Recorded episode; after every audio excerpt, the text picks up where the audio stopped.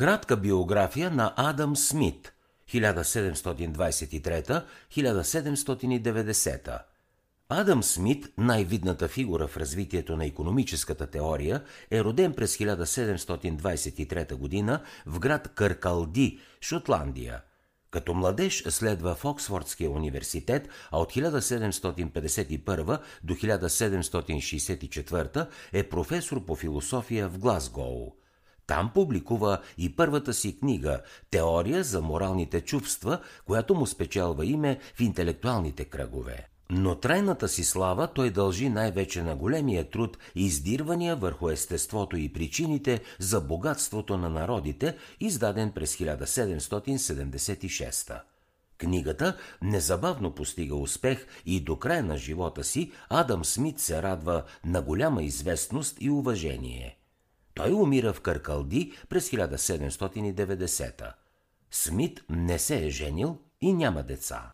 Той не е първият, който се посвещава на економическата наука и много от най-известните му идеи не са оригинални.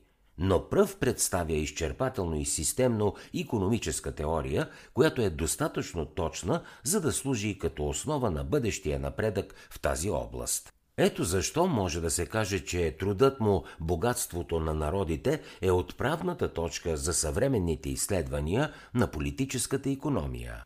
Едно от най-големите достоинства на книгата е, че тя разсейва много погрешни възгледи от миналото.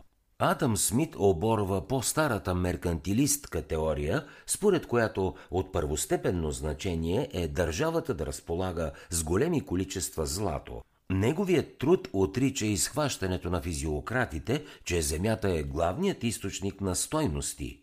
Вместо него утвърждава основното значение на труда – Смит особено набляга на увеличаването на производството, което може да се постигне чрез разделение на труда и атакува цял ред остарели и произволни правителствени ограничения, които само спъват развитието на индустрията.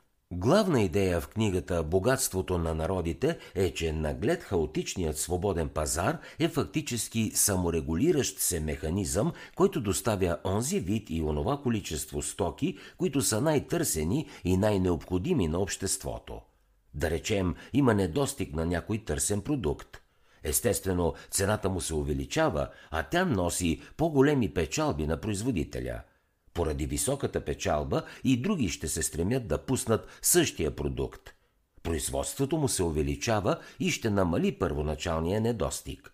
Освен това, повишеното предлагане, заедно с конкуренцията между производителите, ще сведе стоката до нейната нормална цена, с други думи, до производствената и стойност.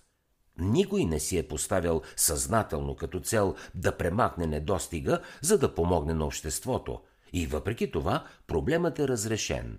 Всеки човек, по думите на Адам Смит, преследва само лична изгода, но той е воден от невидима ръка, за да постигне цел, която не влиза в намеренията му.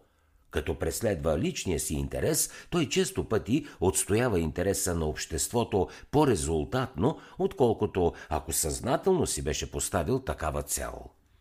Обаче невидимата ръка не може да си свърши работата както трябва, ако свободната конкуренция се натъква на пречки.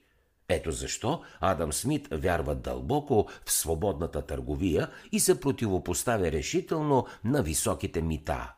Фактически той е върл противник на повечето държавни мерки в търговията и свободния пазар – Такава намеса, твърди той, почти винаги намалява економическите резултати и води до това, че в крайна сметка хората плащат по-високи цени. Някои остават с впечатлението, че Адам Смит е просто апологет на интересите на търговците, но това е погрешно впечатление. Много пъти и със силни думи той заклеймява монополистичната практика в търговията и настоява за премахването й. Адам Смит съвсем не гледа наивно на действителната търговска практика. За да чуете още резюмета на световни бестселери, свалете си приложението Бързи книги безплатно още сега.